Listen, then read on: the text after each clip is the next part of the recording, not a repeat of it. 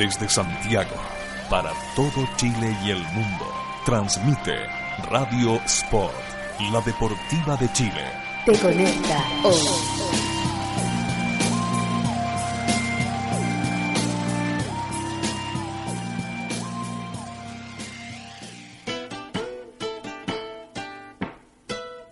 Porque la literatura y el deporte se unen. Aquí comienza Libros a la cancha. Desde este momento, Matías Claro te invita a descubrir lecturas, textos, historias y escritores en la voz de nuestros destacados invitados. Libros a la cancha, solo en Radio Sport, la deportiva de Chile. Te conecta hoy.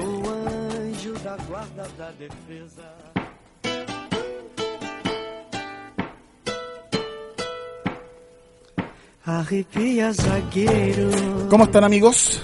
Bienvenidos a otra conversación futbolera, deportiva, literaria. Hoy va a ser futbolera y literaria. Em, tengo el gusto, el honor de tener de invitado a los representantes, al alma y al corazón, de una editorial que desde la sociología, desde los clubes de barrio, desde el puerto, desde los poemas, ha echado una mirada sobre el deporte, sobre el fútbol, sobre la trascendencia social del deporte. Em, y para conversar entonces de, esto, me acompaña hoy día el libro La Cancha Diego Reynoso y Roberto González, que son de la editorial Victorino Laines. Diego, Roberto, ¿cómo están? Bienvenido al libro La Cancha. Hola Matías, gracias por la invitación. Muchas gracias, todo bien, muy agradado de estar. es un honor este programa, un, honor. Oye, eh, Victorino Laines, editorial. Es una historia particular además la de, la de Don Victorino. Cuéntenos un poco quién, quién fue esta persona que bautiza a la editorial que ustedes conducen. Bueno, nosotros venimos llegando, de hecho, hace un mes casi desde el Perú, ¿Ya? que estábamos intentando seguir conociendo e investigando sobre este personaje que puede ser incluso hoy un recurso para poder eh, seguir y continuar con eh, las generaciones de diálogo, la oportunidad de poder generar amistad entre Chile y Perú. Porque resulta que Victorino Laines fue un tipógrafo que nace el 2 de marzo de 1799 en el barrio del Rímac, al norte de, Lima, eh, pasando el río Rímac un barrio popular, un barrio torero. Allí está la plaza de toro más antigua de Latinoamérica. Allí se imprime el primer periódico de Latinoamérica en 1793. Allí, hasta el día de hoy, se practica el bolero, el criollismo, la música popular. Ahí se dice también que nace la sama cueca, que es nuestra primera interpretación de nuestra propia cueca chilena. Allí nace Victorino Laines en 1793. Ahí nace entonces parte de la identidad chilena. De cierta forma, claro. podríamos decirlo así. Entonces, este muchacho, que siendo pobre, periférico, e inclusive no tenemos una fotografía que nos pueda retratar tal y cual fue, pero se especula que incluso puede haber sido de color. ¿Ya? Es obligado a viajar con el ejército de reconquista cuando él tenía alrededor de 16, 17 o 18 años, eso aún no es, es parte de las investigaciones que estamos realizando, con el ejército realista del Perú a pelear las batallas de reconquista en Chile. Ajá. Principalmente las batallas que se dieron entre mil 816, 1818. Estando acá en Chile, él deserta el ejército realista y se esconde en la ciudad de Talca. Luego de que la de que este este impas político, esta guerra sucediera, Victorino Lainez sale de su anonimato y se presenta ante el Estado recién formado de Chile y les dice yo soy tipógrafo. Vengo del Perú, Perú tiene una tradición tipográfica de muchísimos años. Eh, yo conozco la técnica de la tipografía y lo ponen a trabajar en la imprenta nacional donde termina siendo el regente luego de años debido tanto a su calidad técnica pero también a su forma de tratar a los trabajadores. Mm. Él tenía algo mm. en eso. Resulta que termina fundando en 1853 la Unión de los Tipógrafos, que es, mm. la primera organización de trabajadores de la historia de Chile y que hasta el día de hoy existe. Y está muy ligado con el fútbol, porque en 1953, en el barrio de Quinta Normal, donde fue eh, uno de los lugares que se mm, celebraron los 100 años del mutualismo en Chile, un grupo de chiquillos de la calle Victorino Laines, que se le decide poner en honor a este personaje, fundan el Club Deportivo Victorino Laines el- en, el- en agosto de 1953, club deportivo que hasta el día de hoy existe y que juega con los colores del Perú.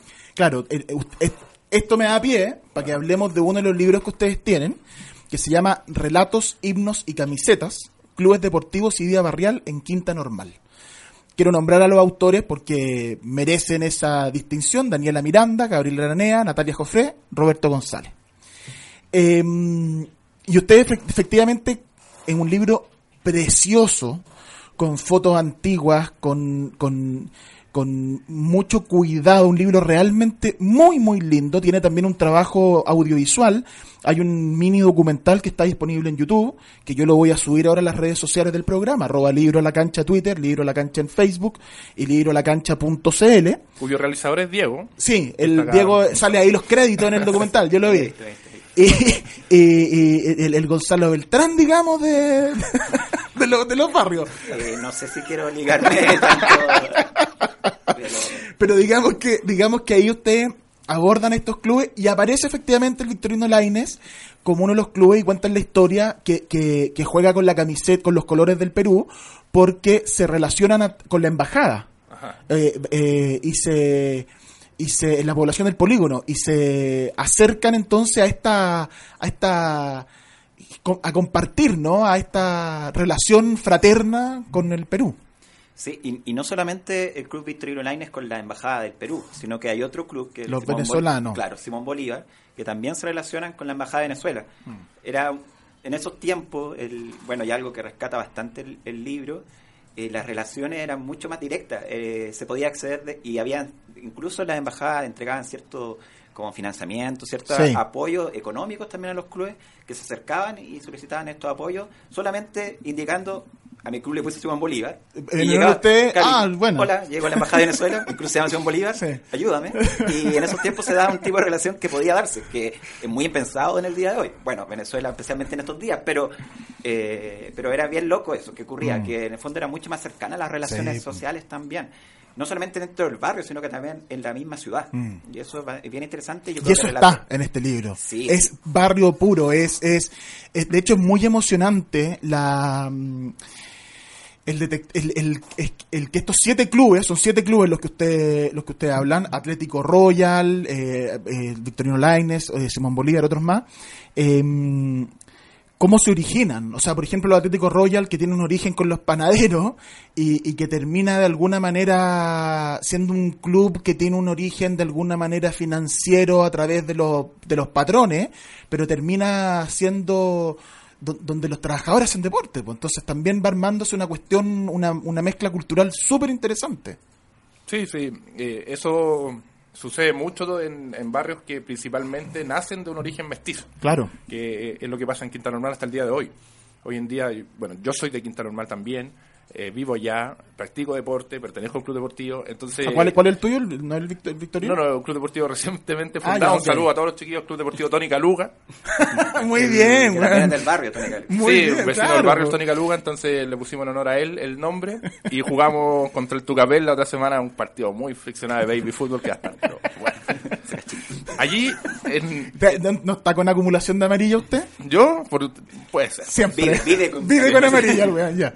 Eh, sucede que en estos barrios periféricos que de origen migrante, mi abuelo llegó del campo, por ejemplo, de Pumanque, el Valle Colchagua, eh, se encontraron aquí en estos barrios con migrantes del norte que venían eh, que venían desde la crisis del salitre y generaron en este proceso unas simbiosis culturales que hasta el día de hoy uno puede seguir poniéndole nombre rimbombante, pero lo que sucedió finalmente es que en este compartir se fueron enlazando los temas, la vida, eh, eh, el tiempo, y uno puede hacer una lectura tan amplia a partir de los clubes deportivos que podemos hablar de política, si es que hablamos de Victorino Laines, podemos hablar de Latinoamérica, si hablamos de Simón Bolívar, podemos hablar de, de las demandas laborales de los panaderos, si hablamos del Royal, Royal, mm. podemos hablar de la migración italiana, si hablamos de los clubes de ciclismo de Quinta Normal, Claro. etcétera. Eh, podemos a partir de los clubes deportivos, hacer una lectura de nuestra propia vida cultural. De y de la como tú decías, de la organización, de, la sociedad. Lo, que pasa con la organización también es importante porque hay una académica, Brenda, que si no se escucha, un saludo también para Brenda, que hizo desde Nueva York, que hizo un estudio muy acabado sobre la relación entre los clubes deportivos y la cultura política. Mm. Y yo también creo en ello. Creo que el Estado de Chile y quizás de otros países de Latinoamérica no tuvo una mejor escuela cívica mm. que formar clubes deportivos. Mm. Imagínate, mi abuelo, que viene del campo, aprendió en una semana y media lo que era ser un presidente, lo que era ser un, un secretario, lo que era un tesorero. Él lo fue. Claro. Supo, tuvo que aprender. En los clubes tuvo que aprender. Tuvo que aprender. No me quiero saltar todavía al otro libro, que es el del que, quiero que conversemos, pero a esto que estáis diciendo, hay una cita en el libro El Wander que me parece que es fundamental para seguir conversando este tema y que la quiero leer, que dice, es eh, una cita de un autor, Guerrero, que dice, los clubes deportivos han funcionado en forma independiente del Estado y de las iglesias, tanto católicas como protestantes. Su función, la de los clubes deportivos, ha sido subsidiar al Estado en lo que respecta a la creación de redes sociales, llenando de contenidos festivos al ocio, movilizando recursos materiales y éticos bajo el estandarte de sus divisas. Y al mismo tiempo también han logrado subsidiar a la Iglesia, en tanto han introducido, sin el ánimo de competir con ella, sentidos de vida, proyecciones y sobre todo institucionalizando un sentido del nosotros. Eso es, po. Claro. En el caso, este, este, ustedes lo citan a partir del libro El Wander, pero esto es absolutamente aplicable a Quinta Normal y probablemente a cualquier barrio y a cualquier club deportivo de barrio de Chile y de Latinoamérica. Claro que sí. Bueno, Bernardo Guerrero, bueno, es un gran referente desde el norte además, eh, tiene esto de contarlo también desde Iquique pero también nosotros tuvimos la suerte de tenerlo en el lanzamiento de Relato Digno, porque ya, ya lo teníamos y claro, él efectivamente tiene esta mirada sobre lo barrial y cómo la política se, se, manifiesta ahí como un espacio también para justamente la migración del campo a la ciudad. Eh, llegar a un espacio distinto y la forma de organizarse fue a través del club deportivo, pero efectivamente no se juntaban solamente para jugar fútbol. No, pero mucho más que eso. Era mucho más, era un espacio social muy rico en que incluso había participación femenina. Bueno, Brenda le pone mucho énfasis también a eso, justamente. Eh, y espérate, y ahí hay un dato, porque porque estamos nosotros viviendo una la profesionalización del, fútbol femenino, pero a partir de las demandas de ellas, es decir, está el interés. Yo en este programa tuve la, suerte también de conversar con Jana Rothfeld, que fue presidenta del sindicato de jugadoras de fútbol de fútbol femenino de Chile, y, son es tantas las ganas que tienen de jugar que están exigiendo que, las, que les dejen, o sea, ¿cachai? Entonces también eso es muy interesante desde el punto de vista de que es una es una es un impulso que surge, no es una cuestión desde arriba. ¿Me entiendes? Y eso que tú dices de las mujeres también se en clubes de Quinta Normal, si no me equivoco en el Victorino, en el que donde está, Jimena, la pelea de Quinta Normal, ¿no? Sí. Esa es la historia de... Sí, sí.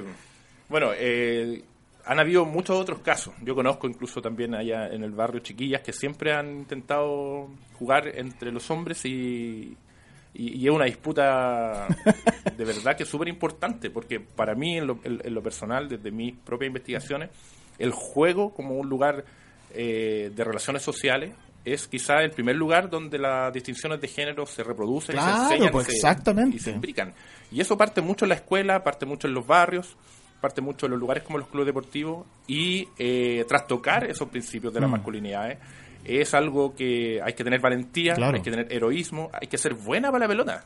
Sí, pues tienes que validarte a los ojos machistas de un, de un, de un pequeño machista, digamos, de 12 años. No, tú no puedes jugar a la pelota. Oye, pero es que en realidad es seca, po. Claro. ¿Cómo no vas a jugar a la pelota? Claro, eso pasaba, por ejemplo, en el, en el Victorino con Jimena eh, y, en San Antonio, la, la pelea de San Antonio, que es la, la gran eh, en, el, imaginario colectivo de los clubes de barrio es, quizá la mujer que mejor disputó ese sentido en la pelea de San Antonio que está en el imaginario colectivo de, quienes pertenecían a los clubes deportivos. Y desde allí, desde el juego, disputar en un concepto del cuerpo, el cuerpo de la mujer en disputa con cuerpos mm. masculinos, es algo que de verdad que es súper importante para poder mm. romper con ciertas mm. estructuras machistas, patriarcales, eh, incluso también capitalistas, si uno lo pudiese llamar así, de la objetivación de la mujer, del cuerpo femenino, a ser parte de un cuerpo mayor que es un equipo, es un club, etcétera. Entonces, el nosotros, como, o el nosotras, quizás es que claro, claro, claro, claro, el con arroba. También, depende ahí de cada posición filosófica, pero eh, es súper importante, lo ha sido, Y en los clubes deportivos la presencia femenina, eh, eh, quienes nos dedicamos a investigar esto, eh, es una obligación tratar de dar énfasis a cómo son las mujeres, cómo disputan los sentidos de los hombres, porque algunas lo hacen en la cancha, otras lo hacen en las direcciones, en las directivas. De, de aquí mismo le mando un, un saludo a Mirna, que es la... Del- y la del Juan García, la, la gente del Juan García, ¿no? Por ejemplo, por ejemplo... que es un este club, caso- digámoslo, un club de muy tradicional de, de Quinta Normal, muy campeón, muy ganador, Sí. eh, y, que, y que hoy día está siendo dirigido la directiva por mujeres y la llevan. Claro que sí. En, en- en- en- mira, te hablo de mi propio caso. Nuestro club deportivo Tónica Luca también tiene dos mujeres dentro de, la, de la estructura dirigencial. El club deportivo Quinta Normal, que es de ciclismo, hoy en día está compitiendo en la Vuelta Ciclística de Chile. Y es Mirna López quien dirige todo ello. Y, y eso ha sido siempre así. Decir que es una novedad es quizás también invisibilizar a las mujeres sí. del pasado que también lo han hecho. Sí. Y, es, y eso ha sido, y creo que debería también darse ese énfasis desde los estudios del deporte, de considerar que la mujer es protagonista y, y siempre lo ha sido. Y si uno se pone a buscar exquisito y solo resultados, Marlene Aren. O sea, las, nuestras primeras medallas olímpicas había una mujer metida. Claro, Anita o Anita Lizana. Lizana, Anita claro, Lizana. Quinta Normalina también. Yo te interrumpí y estabais contando algo y te interrumpí. No, te me acuer- acuerdo ya. No, yo tampoco, Sí, pues, no. pero es que así esta cuestión es un desorden. 18 y que...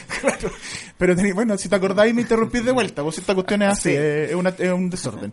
Oye, ¿sabéis que ahora que ustedes estaban hablando de esto, me puse a pensar en, en cómo se va repitiendo el, el, el esquema de esta creación de comunidad a partir de lo que nos ha pasado en Chile estos últimos años, donde por ejemplo ya han surgido clubes de, de, por ejemplo, eh, inmigrantes peruanos que tienen un club y participan en la liga, o inmigrantes haitianos o colombianos, ponle el nombre que queráis. Y además un- una cuestión que a mí siempre me ha dado mucha risa en, eh, en términos de que aquellos que, que desprecian el aporte inmigrante, y que probablemente desprecian a la mujer y, te, ya te metí en esa dinámica, todo lo encuentras malo, pero que desprecian el aporte de los inmigrantes, eh, qué divertido es pensar que este país está, las- los grandes nombres culturales, políticos de este país son siempre extranjeros. El primer presidente del Banco Encalada, por ponerte un ejemplo, y de ahí te saltáis Andrés Bello, el reactor de la del Código Civil, y te vaya a Somercale en la pintura y Claudio Gay en no sé qué, y, y, y, y, dale, dale, dale, y llegáis a Bielsa. O sea, es, es como es como absurdo mirar, y Victorino, por eso estaba pensando por eso de lo de Victorino Lain, o sea, el primer tipógrafo del país, ¿cachai? Qué curioso es y que haya tanta gente que no le guste, fíjate. Como que es, es tan raro, ¿no? Sí, y, y es raro, bueno, Roberto vive en un barrio que ha cambiado completamente producto de la migración.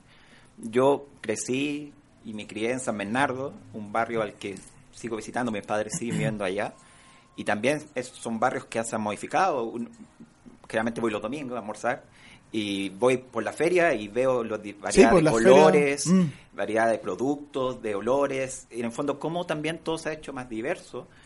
Y, y también yo creo que desde, desde lo- nuestra posición como editorial también, creemos que estos temas y otros temas más, porque la editorial también toca otros temas, eh, hay un espacio también para, para reconocer esto, ¿no? Mm. Reconocer esto y, y llevarlo a un plano que también lo saca también porque la televisión muchas veces como que se ha llenado de notas en la televisión de el haitiano que aprende español. Y es como... Muy paternalista, ¿no? Muy, paternalista sí. todo. Y como que se llena de notas y la prensa está lleno de eso. Mm. Entonces, y en realidad es como, es natural, es natural Mm. cómo se vive en el barrio. Mm. Tú mismo acabas de mencionar miles de casos. Mm. En el fondo, naturalicemos y veamos Sí, cómo está cambiando y qué cosas le han sumado y le dan un valor a nuestra identidad, Mm. digamos. Mira, yo en, en mi propia experiencia de vida, eh, voy a ser bien pesimista en lo que voy a decir, pero post 18, Ya. me, me- me tocó por, por la suerte de la vida pasar las fiestas patrias de Perú allá y luego las fiestas chilenas Qué acá. lata. Qué lata más grande, qué tristeza. Y me llevé quizá un poco un aire, un barrio, yo vivo en Quinta Normal, un barrio tradicional, eh, ya es mayoritariamente adultos mayores, y que la nueva influencia de jóvenes han sido principalmente migrantes. Peruanos, yo tengo también familia colombiana, etcétera. Eh, me llevé una impresión de que hay como un aire conservador que quizás está en el mundo, quizás Trump y quizás lo que está pasando en todos lados. eh, acaba de salir eh, elegido en Alemania un, Sí, la ultraderecha. Neonazi, Sí. etcétera, Mm. en el Congreso. Y resulta que eh, esta, este 18 yo me encontré un poco.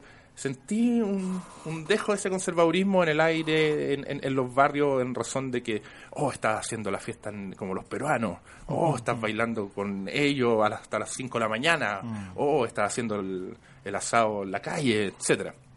Y eso, eso para mí responde también a estas formas tradicionales de entender los chilenos. A unos amigos le decían, ya no pareces chileno. Entonces, responde a estos conceptos tradicionales de entender la chilenidad como algo alejado primero que todo de la fiesta, conservador, eh, tradicionalista, etcétera, pero que sin embargo siempre ha estado en disputa porque eh, la, la migración eh, a, Santiago, si bien ha sido reciente, en los contextos de los clubes deportivos siempre ha estado ese ambiente de intentar conocer al- al país latinoamericano eh, que, que está al lado, o al jugador de allá, etcétera, y que se ha producido a través de las Copa América, las Copa Libertadores, los viajes de barras, etcétera. Me, me pero- pero antes del programa me contabas lo de Isabelino. Por ejemplo, eso es lo que yo te quería contar. Y, y resulta que estaba viendo el otro día en la tele y Trump se puso en disputa con Kerry eh, por su condición de raza y no lo está dejando entrar a la Casa Blanca hoy año Sí, 2017. al jugador, al jugador de, de la NBA. Claro. Sí. y con otros también de la NFL, Sí. ese aire conservadurismo me hace pensar en que hace 100 años atrás, en el 1917, Isabelino Gradín era un futbolista negro, que quizás fue el primer futbolista en romper las estructuras de raza, que fue multicampeón en fútbol y multicampeón en atletismo. Rompió récord de atletismo y fue el primer goleador de la primera Copa América en 1916, eh, disputada en Argentina. Y ese eh, jugador inspiró tanto a un grupo de chiquillos del barrio que en 1940 deciden ponerle el nombre de Isabelino Gradín a su club deportivo. Y ese club deportivo hoy día todavía existe, pero ahora como un club de adulto mayor. Todos quienes participaron de este club formaron un club de adulto mayor creciendo, ¿no? Pasado el tiempo. tienen entre 80 y 90 años quienes participan de este club y solamente se juntan para recordar los años en que vivían esta experiencia. Fue tanto el ímpetu que el año 49 trajeron al Club Deportivo Isabelino Gradín de Montevideo a jugar al barrio Quinta Normal y es considerado ese hito como el primer hito internacionalista de clubes deportivos de barrio y el 52 ellos van en tren a jugar a Montevideo y conocen a la familia de Isabelino Gradín, a su esposa, a sus hijos y a sus hijas. Entonces, en ese constructo, el ser negro y ser futbolista para estos chilenos de un barrio ha sido hasta el día de hoy un concepto positivo, Claro. un, un ejemplo, una trascendencia humana, etcétera. Entonces, Mm.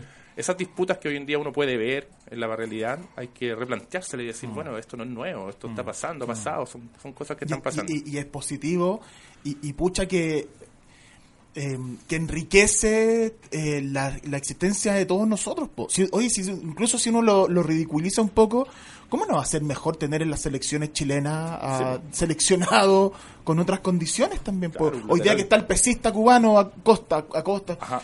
Es una bestia, el tipo es seco. Y hay un caso que, y, si no me equivoco, creo que lo ayudó a nacionalizarse su principal competidor chileno, porque entiendo que para las federaciones de pesa hay un solo cupo para los Juegos Olímpicos. Ajá. Y cuando él llegó, el que le tendió la mano y lo ayudó era aquel que iba a ser perjudicado por la presencia de él. O sea, el- este gallo chileno que decía, en realidad si estáis tú, yo no voy a estar, pero es que tú tenés que estar y seco. Y entonces, ¿cómo no va a hacer eso destacable, loable y cómo no nos vamos a aprovechar? No aprovechar, por la palabra por decir que suena fena, pero, pero ¿cómo no vamos a enriquecernos Claro. de estas experiencias? po? Sí, de gente que viene a hacer su vida, ¿cómo no lo vaya a recibir? No, yo no entiendo, a mí es una cuestión, Trump es, una, es un misterio, no logro entender. Yo a mí me encanta el básquetbol y esta, esta polémica con, con Stephen Curry, con la NFL, es absurda. LeBron James lo trató de payaso, creo, entonces también es una polémica. Greg Popovich, que un- el entrenador de San Antonio, Greg Popovich estuvo en la Armada norteamericana, está el- él estuvo muchos años viviendo en Unión Soviética, está el mito de que en alguna ocasión fue agente de la CIA. Y San Antonio, el equipo San Antonio Spurs, es una demostración de multiculturalidad deportiva porque tiene argentinos, brasileros, eh, australianos, norteamericanos. Tim Duncan, que la gran figura era de Islas Vírgenes, o sea, era. Y, y, y Popovich sale criticando a Trump y dice: si Trump fuera un hijo nuestro, lo habríamos castigado mínimo seis meses por las barbaridades que ha dicho. Entonces, bueno, me desvío un poco y les devuelvo la palabra a ustedes. Diego, algo nos quería contar.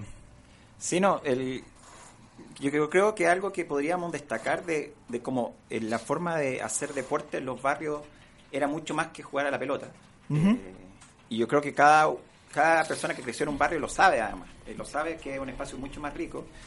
Quería justo leer una parte que, que está en un libro que, que de Sabino Gradín que estamos preparando, que, que se va a venir próximamente. Así que que dice que es sin lugar a dudas que después de cada partido las famosas poroteadas eran lo mejor. Se discutían las jugadas de cada encuentro, se hacían fórmulas para enfrentar al próximo rival, es decir, todos opinaban y todos creían tener la razón. Y en el fondo es, claramente, y que terminaba efectivamente en, en eso, terminaba, los partidos eran más que los 90 minutos que jugaban, Claro, las tres divisiones, quizás si tenían o no tenían tres divisiones.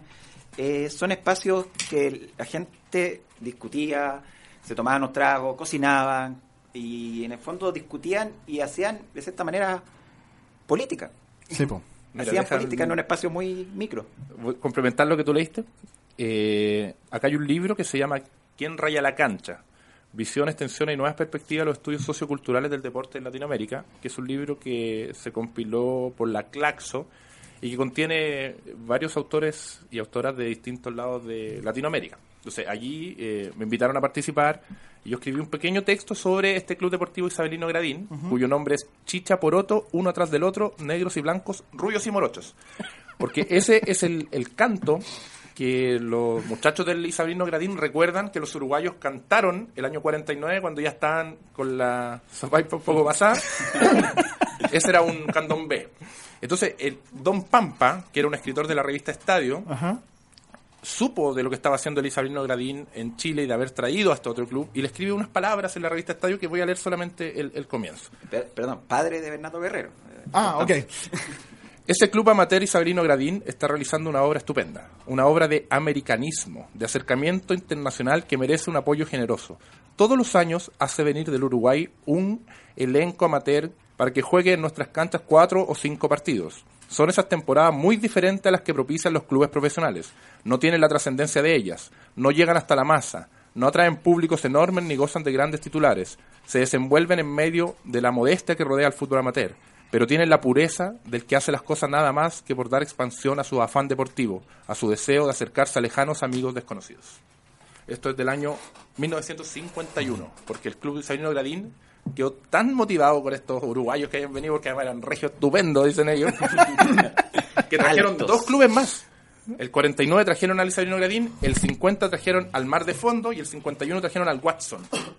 Tres clubes. Y entre los tres clubes después se organizan para poder llevar al Gradín de aquí Allá. hacia allá. No, bien. Oye, vamos a hacer una pequeña pausa. Arroba Libro a la Cancha, Twitter e Instagram, Libro a la Cancha en Facebook y Libro a la Cancha.cl. Y a la vuelta vamos a conversar de Orgullo del Puerto, las tramas invisibles y el sentido vertical de los imaginarios urbanos de Valparaíso a través de Santiago Wanderers. Otro libro también de una mirada cultural y social del fútbol y en este caso del puerto de Valparaíso. Ya volvemos entonces con más Libro a la Cancha. Arrepia zagueiro, zagueiro, limpa área, zagueiro. Nos ponemos tu camiseta. Radio Sport, la deportiva de Chile, te conecta hoy.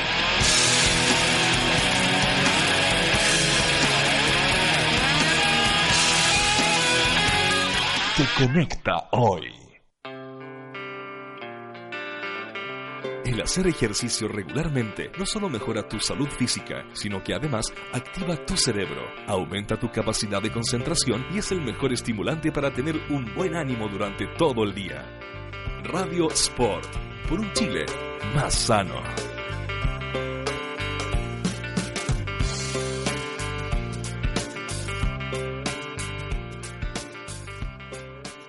Por poco dinero al año, puedes contar con el mejor soporte para tus ideas en Internet. DanielHost.com te ofrece servicios de hosting para empresas y personas, diseño de sitios web, dominios internacionales, soluciones web para tu empresa, audio streaming profesional y ahora conoce nuestro nuevo servicio de video streaming profesional con los planes más accesibles del mercado. Contáctanos en www.danielhost.com.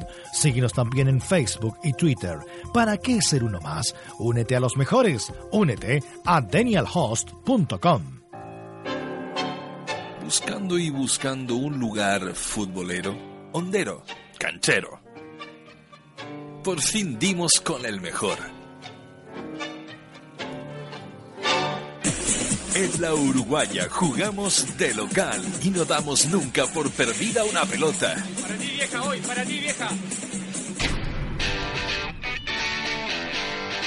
Acá somos titulares todos los viernes de 5 a 7 de la tarde en vivo desde la Uruguaya.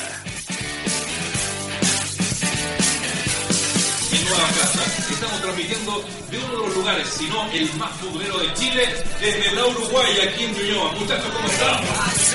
Cancheros.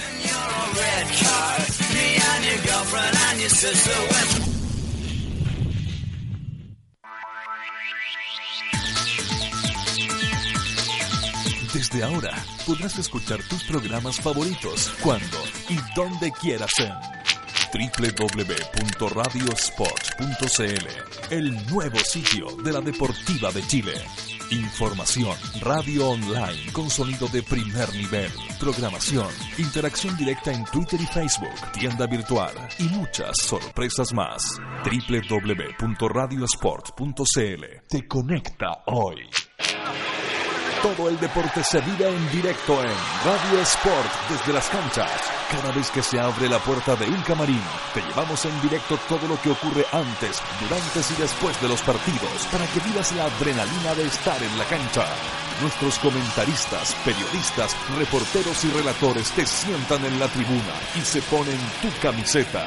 Vive cada jornada deportiva junto a Radio Sport desde las canchas, la Deportiva de Chile te conecta hoy.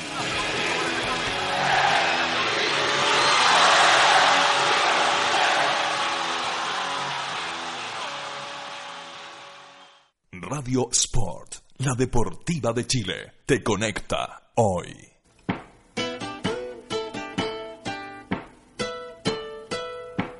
Estamos de vuelta. Arroba libros a la cancha, Twitter e Instagram, libros a la cancha en Facebook, libros. Estamos conversando con Diego Reynoso y Roberto González, representantes, porque hay más gente, me estaban contando, de la editorial Victorino Laínez, eh, esta editorial que desde la mirada, desde la sociología, ha estado mirando el fútbol, ha estado mirando la cultura, ha estado mirando el barrio. Y como adelantamos en el, al final del bloque pasado, ustedes tienen otro libro que se llama Orgullo del Puerto, las tramas invisibles y el sentido vertical de los imaginarios urbanos de Valparaíso a través de Santiago Wanderers. Y, eh, y es precisamente eso, es mirar a la ciudad, es mirar a, a Valparaíso y a interpretarlo y tratar de definirlo de alguna manera desde el prisma del, del Santiago Wanderers. Cuéntenos un poco de cómo surge Orgullo del Puerto y de qué se trata este, este estudio, este, este un ensayo. Sí. ¿De qué se trata? Bueno, antes que se me olvide, porque después ya Sí, en el primer bloque que después se nos olvida. Sí, pues sí, pues es verdad. Eh, claro, destacar también que, que en, nuestro esfuerzo como cooperativa de trabajo editorial eh, también está la mirada desde lo- el diseño, el diseño en los libros, Sí, la tipografía. Son muy libros los libros de ustedes, Eh, verdad. eh, y ahí hay un esfuerzo desde relato y, de, y eh, hemos seguido con el- nuestros siguientes libros. Desde ahí también una mirada. Tú decías, somos más que nosotros dos, efectivamente, la editorial. Somos seis. Dos de ellos son diseñadores, uno es tipógrafo, eh, Horacio. Y también a, eh, desde la mirada, tú mencionabas antes el documental, nosotros tratamos de hacer un rescate también desde lo audiovisual.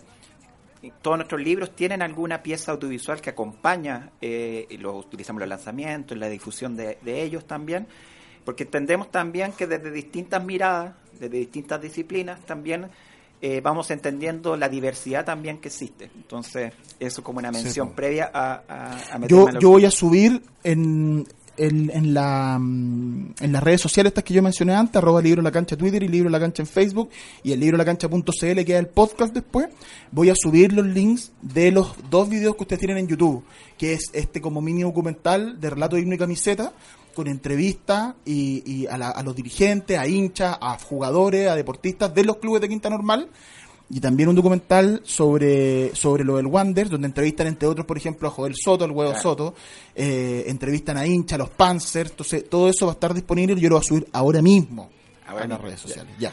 Eh, bueno, el libro Orgullo del Puerto llegó a nosotros. eh, este libro, eh, a diferencia de relatos que fue escrito por personas que son parte de la editorial o que en algún momento estuvieron ligados a, a nosotros. Este es un libro de unos muchachos que estudiaron en Valparaíso. Estudiaron en Valparaíso, sin ser ninguno de ellos guanderinos. Le mandamos saludos también a los tres autores. Eh, y que llegaron a nosotros luego de ver lo- el trabajo que habíamos realizado con Relato Himno y Camiseta. Eh, llegaron con un texto efectivamente eh, muy sociológico, un ensayo, al cual nosotros tratamos de llenar de estos elementos que te mencionaba anteriormente. Por ejemplo, la portada de este libro fue Como trabaja- una... Sí. fue trabajado eh, directamente, no me acuerdo el nombre del, del- Pero una persona que hace letreros de micro Claro. en Valparaíso hizo las letras de nuestro, que fue adaptada después por nosotros. fue Espérate, y déjame dar los nombres de los autores. Sí. Eric Valenzuela, Sebastián Ponce y Carlos Vergara. Ellos son los autores sí. del Orgullo del Puerto. Eh, y desde ahí también trabajamos, eh, y también tam- trabajarlo como línea. Y Orgullo del Puerto se centra principalmente en esta lógica de, de eh, y especialmente la pieza documental que hicimos, es contar cómo Wanderers y Valparaíso van teniendo ciertos rasgos en común, como ciertos elementos de ser porteño se, se transmiten al ser wanderino. Y principalmente se aborda, se aborda desde esa mirada, y hablábamos antes de, de empezar el programa justamente eso, de cómo el- la- lo difícil que es ser wanderino, lo sufrido del porteño, cómo se transfiere en la relación que tienen ellos con su club deportivo también. Mm. Entonces, la relación que tienen con la ciudad se transmite un poco a la relación que tienen con el club deportivo. Y de hecho en el libro allí es un, es un muy interesante libro, de verdad. Eh, lo hablábamos fuera de micrófono, que es- eh, el Wander es un equipo bien querible, independiente de quién sea uno hincha.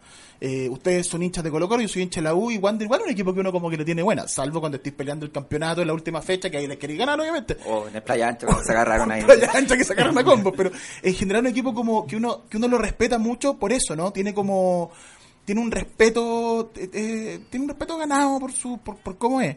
Y en el libro se habla mucho y es muy interesante como les decía de esta relación entre entre Valparaíso, la ciudad, esta creencia, esta cultura de que Valparaíso está construido sobre el infortunio y el riesgo y, y el fuego, los incendios como un rito, además. Es decir, ser porteño, ser choro del puerto, la, la, se- ser de Valparaíso es enfrentarse a esas, a esas dificultades y el incendio es como una especie de rito. Hay una cita ahí, por ejemplo, de, de de una persona, un porteño que dice, no, si nosotros para los incendios sabemos todo lo que tenemos que hacer.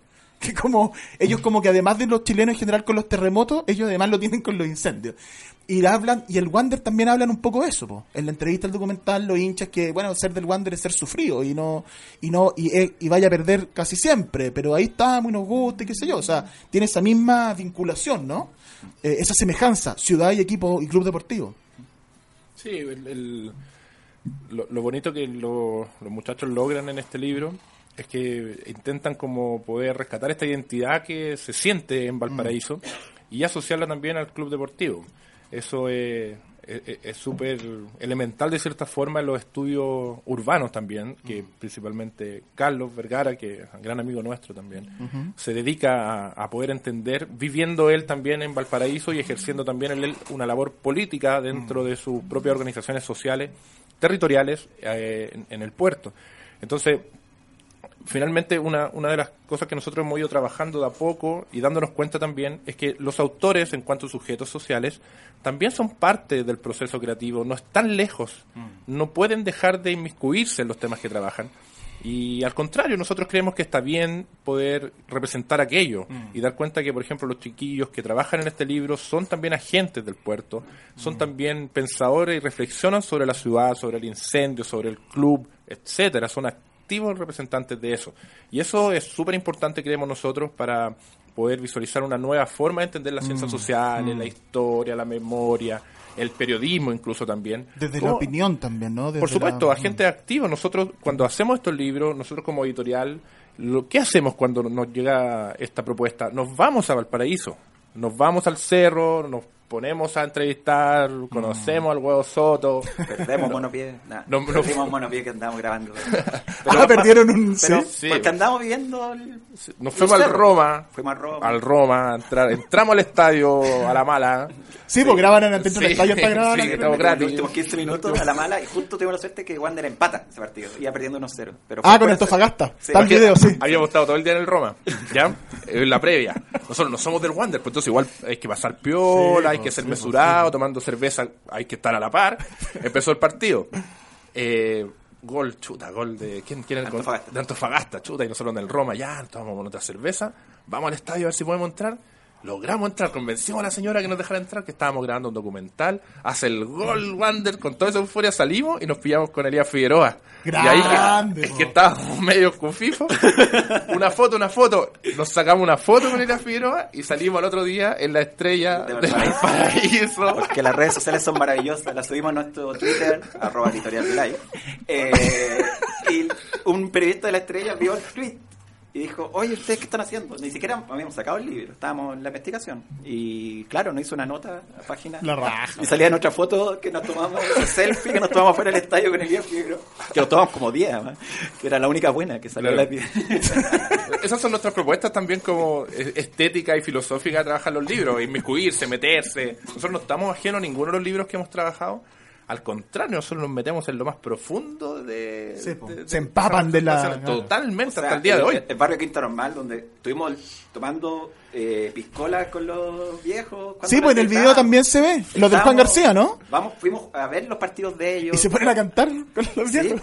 pues. y en el fondo. En México, ¿te acuerdas? del- En el En México. México, vamos, fuimos a una, a una cena y estuvimos ahí con la ranchera y con todos los elementos que tiene el Club Deportivo México. Porque entendemos, como decía Roberto, que los libros son más que un puro objeto en sí. Son más bien. eh, son una creación colectiva. Mm. Son una creación colectiva. Nosotros no esperamos que alguien que se acerque a nuestra editorial nos diga, oye, te mando el Word y, y, cuando esté el libro Claro, listo, avísanos a la librería. No, po. No, generalmente tratamos también que ellos participen opinando porque creemos que di- distintas miradas le dan un valor agregado a, a nuestras publicaciones. Y además, como tú decías, este objeto, esto físico de, de, mm, de la portada, del diseño, del papel, de, de la tipografía, todo detrás de eso hay un trabajo que siempre es en conjunto. Autor con el tipógrafo, autor con el diseñador, con la editorial, con cómo... Y es un trabajo que es que lo que hablábamos antes, pues en conjunto, el nosotros, el nosotras, es mejor, pues más bonito. Sí, pues, un, un trabajo colaborativo que nace de principios bien fundantes, quizás, no sé si llamar una generación, pero sí nosotros nos, nos conocimos con Diego, con Horacio, en, en, en el trabajo. Entonces, A ver, cuéntame un poco de eso, cómo se origina la editorial. la, la editorial se Puede ser de origina- haber sido quizás la primera pregunta y no se los pregunté. No importa, quizás este el momento va a ser... sí, estamos jugando con los tiempos tarantinos. Se origina por el proyecto Relatos, Himno y Camiseta. Ya. Nosotros, eh, junto con Edgardo, que Edgardo, un saludo a Edgardo desde acá, eh, él es dirigente social y cultural de la población El Polígono en Quinta Normal. Esta población es una población históricamente muy rica y grande en, en temas culturales. Desde allí han nacido escritores tan célebres como Nicomedes Guzmán y bandas musicales tan importantes como la Sonora Palacios. Imagínate, son, son Y, vecinos. claro, son... Los Palacios y los Guzmán son vecinos. Imagínate Claro. lo que significa eso. Claro, y uno podría decir que son tan opuestos que son. Por ¿eh? ejemplo, claro, No, pues son lo mismo. Son vecinos. Sí. Entonces, eh, desde allí estábamos nosotros junto con el Centro Cultural Al Tiro. Esta, esta población se llama un polígono por un polígono de tiro. Entonces, el Centro Cultural se llama Al Tiro. Estábamos Bueno, genial. es, es el, el mejor nombre de un centro cultural. estábamos haciendo este libro, Relato, Himno y Camisetas, que en verdad no estábamos haciendo un libro, era un proyecto de rescate y empezamos a ver por amigos, conocidos, etcétera, eh, un grupo de chiquillos y chiquillas que quisieran sumarse a un proyecto que significaba recuperar la memoria de estos clubes deportivos y pensar en un libro, pensar en un documental, en una exposición fotográfica, en postales y en una suerte de museo itinerante. Algo, era- algo poco. algo poco. Empezamos pequeños. Nos costó muchos años. Tres, cuatro años hasta conseguir un financiamiento. Nos ganamos un FNDR, un Fondo Nacional de Desarrollo Regional, a partir del lobby político, como funcionan los CORES en Chile. Entonces, logramos este fondo, hicimos este proyecto, y cuando logramos constituir el libro y darnos cuenta de que toda esta energía que nosotros traíamos, yo soy sociólogo, periodista, tipógrafo, un ingeniero, Diseñador. otra diseñadora, eh, una antropóloga también estaba. Nos dimos cuenta que podíamos constituirnos como una editorial y ofrecer también esta visión que nosotros tenemos, esta metodología de trabajo o esta epistemología, cuando uno puede trabajarla más filosóficamente, a otras personas que quisieran también dedicarse a la investigación desde estas miradas. Y así lo hemos hecho y así hemos estado constituidos y creemos que es difícil en Chile, es difícil hacerlo, sobre todo en, en la actualidad, cómo funcionan las Mm. cosas. A veces funcionamos mucho a partir de eh, los subsidios que el Estado Mm. nos pueda dar o no, fondar una competencia. son- mm. Y el fútbol y el deporte, además, no es considerado cultura. No, po. Pero nosotros hemos logrado dar cuenta a partir de lo que hemos trabajado que sí lo es. Y ya este año, el Día del Patrimonio fue especialmente dedicado al juego y deporte. Y nosotros creemos que hemos sido parte de ese proceso y de esa lucha. Y hemos dado lo mejor para que, para que así sea. Y, y bueno, pues, contarte también que estamos realizando un libro junto con la gente de la Garra Blanca y el Comando Sur sobre los 30 años del accidente eh, que ocurre en Lima, donde se cae el avión con los jugadores de Alianza Lima Mm. y muere el plantel completo, y Colo Colo decide Mm. eh, darle a Otro vínculo chileno-peruano, por po, supuesto. a pro- a propósito de Victorino. Que, que como somos Victorino Lainez, es Sí, un po, tema que nos interesa realmente mucho, y va a salir este libro eh, a fin de año, donde se va a contar un poco desde las miradas peruanas y chilenas, y desde la escritura, la tipografía, la ilustración, un poco qué significa este vínculo Colo Colo Mm. Lima como este soporte Mm. chileno-peruano y que también va a tener todos estos sentidos Mm. que hemos hablado acá como y vamos a venir también al programa a presentar Por el- supuesto, el libro, po. a pesar de que el hombre sea de la 1 se lo vamos a regalar No, no, no, porque yo, mira, acá en el programa tuve invitado a Gol Triste Ediciones de mi amigo Álvaro Campo, que le mando un abrazo y Pavel Piña, y, y estuvimos conversando un libro que ellos tienen que se llama 91, que es un libro con dibujos y pequeñas muy, muy postales de la Sí, Copa Libertadores buen 91. Y yo como hincha de la U le decía a Álvaro, ¿sabéis que igual me emocioné con el libro porque es, es muy bonito? Sí. Y, y, y olvida, bueno, está bien, me olvido, eh, de- bloqueo la Copa Libertadores, digamos, y en el fondo igual te emocionás, y el niño que le gusta el equipo, el Bartichotto que se emociona hablar con sus papás, no es, Claro. no es Bartichotto Colo Colo, es Bartichotto hijo hablando con su papá, ¿cómo no te vas a emocionar Sí, con po. eso? El fútbol, ¿Cachai? a ti te gusta el fútbol, claro, sí. es otra cosa, entonces... Y por último hay que sacarse de la cabeza el chip de, de, de ese, pues si al final... sí, sí, O sea, yo, bueno, Ahora, espérate, perdona, acordemos que la el equipo más lindo. Por favor, continúa, Diego. Podrían hacer un libro así de la Sudamericana, eso era lo que... Ah, bueno, hay una, lo- los, chicos de la que ustedes por aquí lo tienen en el libro de, de ¿Quién raya la cancha? De la Asamblea De la. Asamblea. Azules tienen, van a estar en un próximo programa conversando de... Tiene un libro que se llama Sudacas, con relatos Ah, de, bien. de hinchas. No, no, te iba a decir que el Colo Colo 91, claro, fue mucho más allá también del lo colocolino. Yo tenía Claro, seis años cuando fue la Copa Libertadores. Fui en el hombro de mi padre, vi Co- Colo Colo Boca en el Monumental. Mi mamá no me dejó ir a la final por los incidentes que hubo ahí. Hasta el día de hoy a mi madre le, La- le- la- le- le digo. Pero a propósito que nosotros teníamos en la universidad, antes de tener la editorial y todo eso, un colectivo se llamaba Daniel Morón.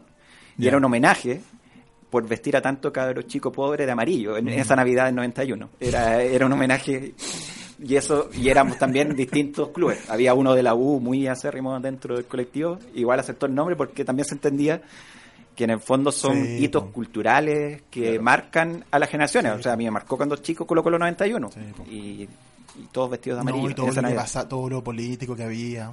Yo conocí al perro que mordió a Monada No, Montoya. no. Porque el perro después se, se re- lo retiraron y lo mandaron a vivir al Cerro Castillo. Y lo conocí allá. Un pastor alemán, ¿cómo se Kika creo que se llama? No me acuerdo. No recuerdo. Pero, pero no, no estoy seguro, voy a ahí lo chequeo, pero lo conocí, un pastor era gigante además, pues sí, un pastor Sí. alemán policial era grandote. Pero obediente como pastor policial también. pues. Deberían tenerlo como el perro de Alessandri que está en el Museo de Claro, Historia. sí. Así. Pero está, parece en el cementerio, hay un, hay un lugar que está ese perro. Y el mordiscón que le manda es, pero, o sea, es como simbólico, porque ahí ya los perros no estaban mordiendo al pueblo chileno, sino que estaban mordiendo a la Argentina. Era como. Era Era, más encima, ¿no es cierto? Oye, eh, quiero cerrar con una cuestión del, del Wanders y quiero que hablemos de, de Guzmán. Porque ustedes en el libro del Wanders hablan de, y, y que lo expliquen un poquito, hablan de esto de, de- del Wanders como tragedia, el Wanders como resistencia, en realidad el, libro habla del Wanders como tragedia, el Wanders como resistencia, habla del concepto de Choro del Puerto y habla de la wanderinidad. Y todo construido, todo, todo armado a partir del fundamento de que Santiago Wanderers nace, el mito de su nacimiento, de su origen, es un equipo criollo. Es decir, eh, el, el choro del puerto que quiere jugar fútbol no con los ingleses.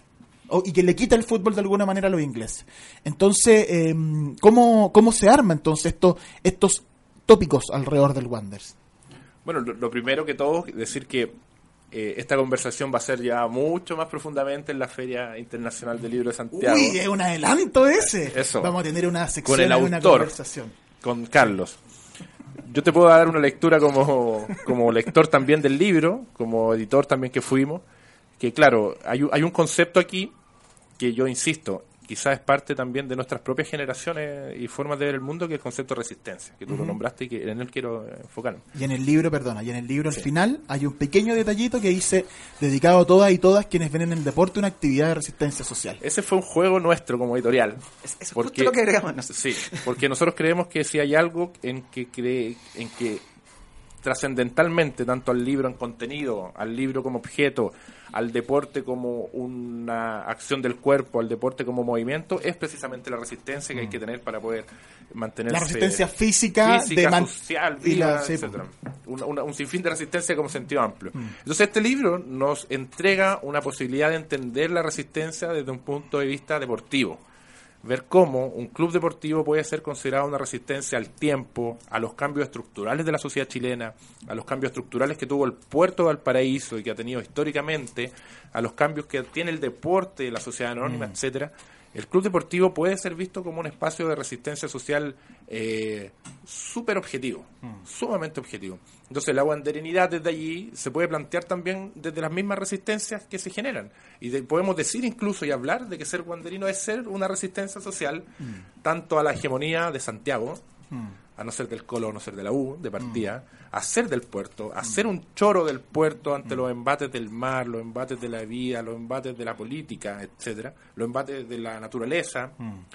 Eh, y que sin embargo ven eh, resistencia entre estos hombres y mujeres que, que, que generan esta, esta casi una, una armadura Sí. en Valparaíso que le conocemos como esta identidad chora, que si Pizarro, como hablábamos delante, lo está haciendo mal, bueno, se vaya, no sé, yo escuché muchas veces ese discurso, sí, al final aquí hay que ponerle huevo Hay y que meter. veces más. Claro. Y- Ah, claro, de- digamos que claro, Pizarro estaba peleado con la dirigencia Claro. y optó por irse y cuando quizás lo que le reclamaban era no, pues te- con mayor razón tenés que quedarte. Claro, Resistir.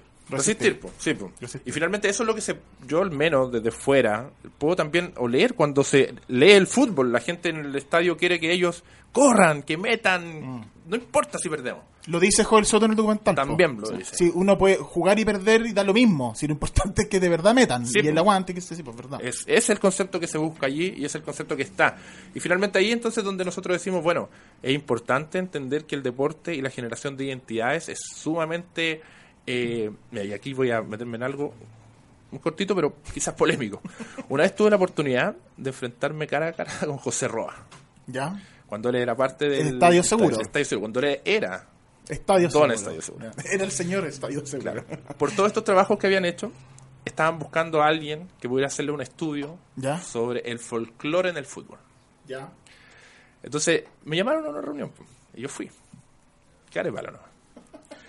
Tembló mientras era la reunión, cachón, tembló grado 5, que fue una mañana cualquiera hace dos o tres años atrás.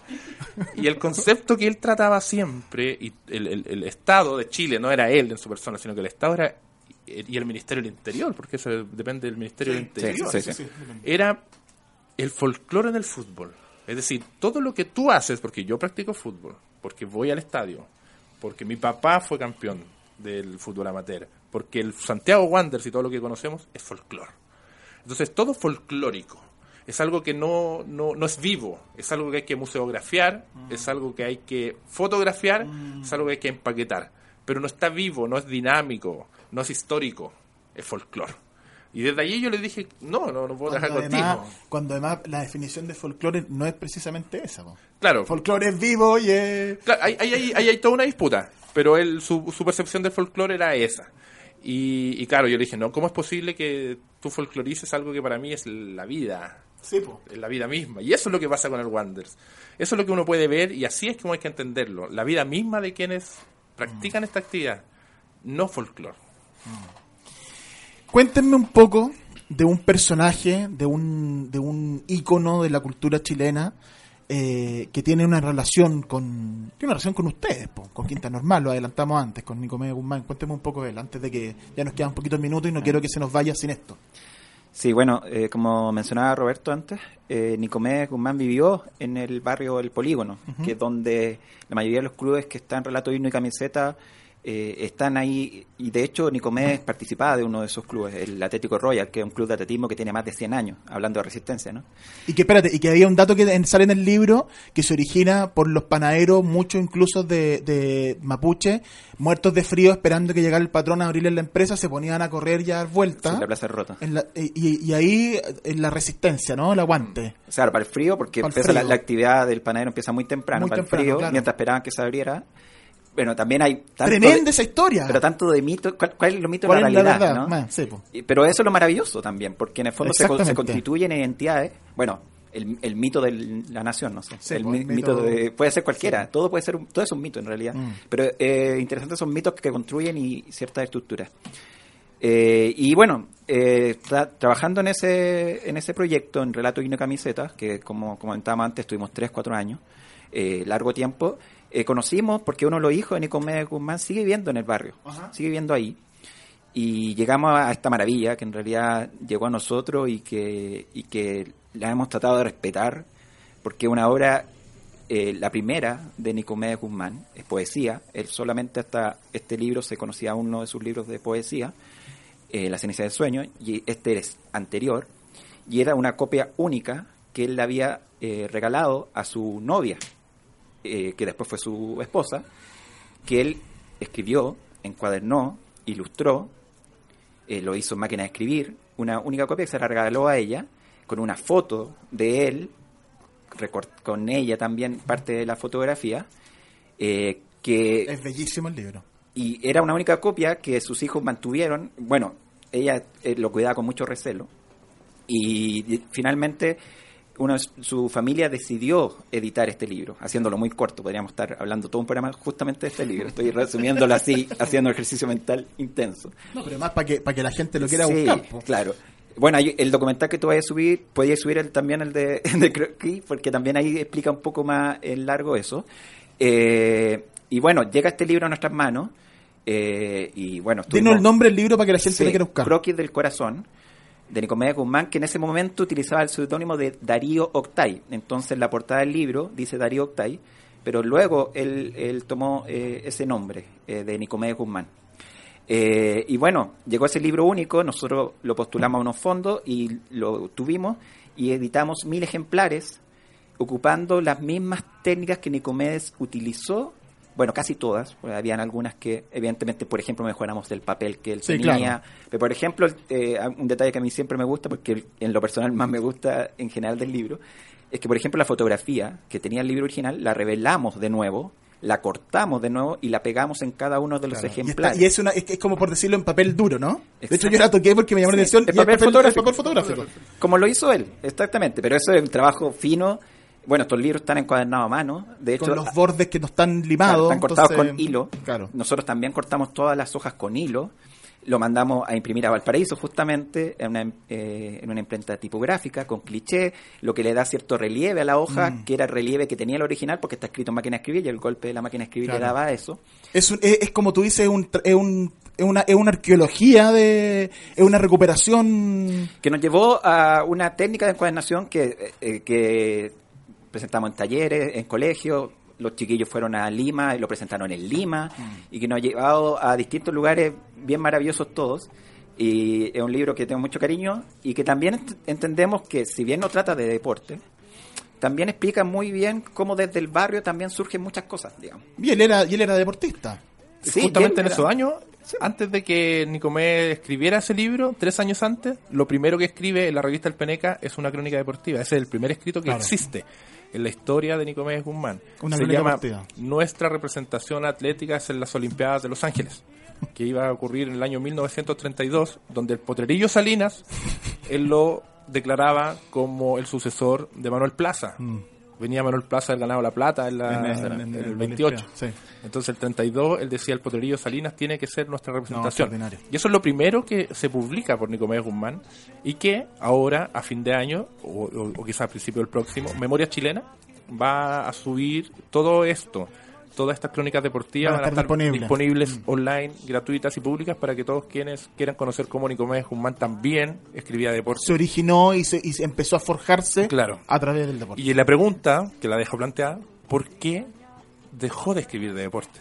Entonces allí nuestra hipótesis es que el campo de los literatos chilenos, comandado por Neruda, comandado por estos grandes, exigía Ah. de que el deporte era una práctica de eh, invisibilización de las realidades sociales, el opio del pueblo, etcétera. Entonces él se vio presionado también a dejar esa área de su pasado e incluso en su obra más célebre que se llama La sangre y la esperanza, en la primera plana, dedica una parte a ese como arrepentimiento de haberse dedicado a lo deportivo.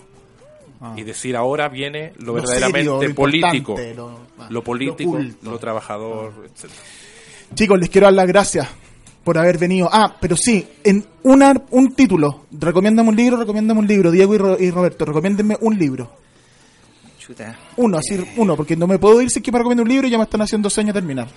Eh, mira, hay uno de tenis, de Wallace, que a mí me encantó. ¿Ya? Sí, el tenis Que como experiencia A religiosa. mí lo leí hace Ya. poco, me lo regaló una amiga y realmente yo juego tenis, me gusta el tenis, me gusta verlo también y, eh, y me, me marcó. O sea, el- el- la crónica sobre Federer Es maravillosa, es preciosa, sí. es hermosa, está muy bien escrita, Sí, po. es un gran escritor De y David lo Foster recomiendo. Wallace, ya. Exacto. Esa es una. ¿Y Yo tú? te voy a recomendar un poema que sale Ya. en un libro que no recuerdo exactamente el nombre, que se llama Polirritmo Dinámico de Gradín, de un poeta peruano que se llama Juan Parra del Riego, Ya. año 1925. Ya. Escúchelo, ese es un poema que rompe con toda la estructura y toda la relación entre literatura y deporte en la historia de Latinoamérica. Perfecto.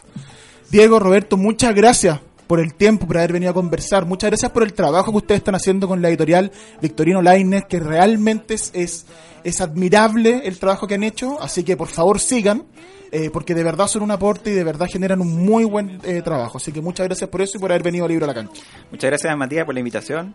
Eh, es bueno tener estos espacios de conversación. No hay otros, yo he estado investigando, y no hay otros como de literatura y deporte, que es algo que a nosotros nos interesa tanto mezclar y porque se tienen tan separadas siempre y creemos que hay que mezclarlas. Hay que resistir, hay que seguir. sí.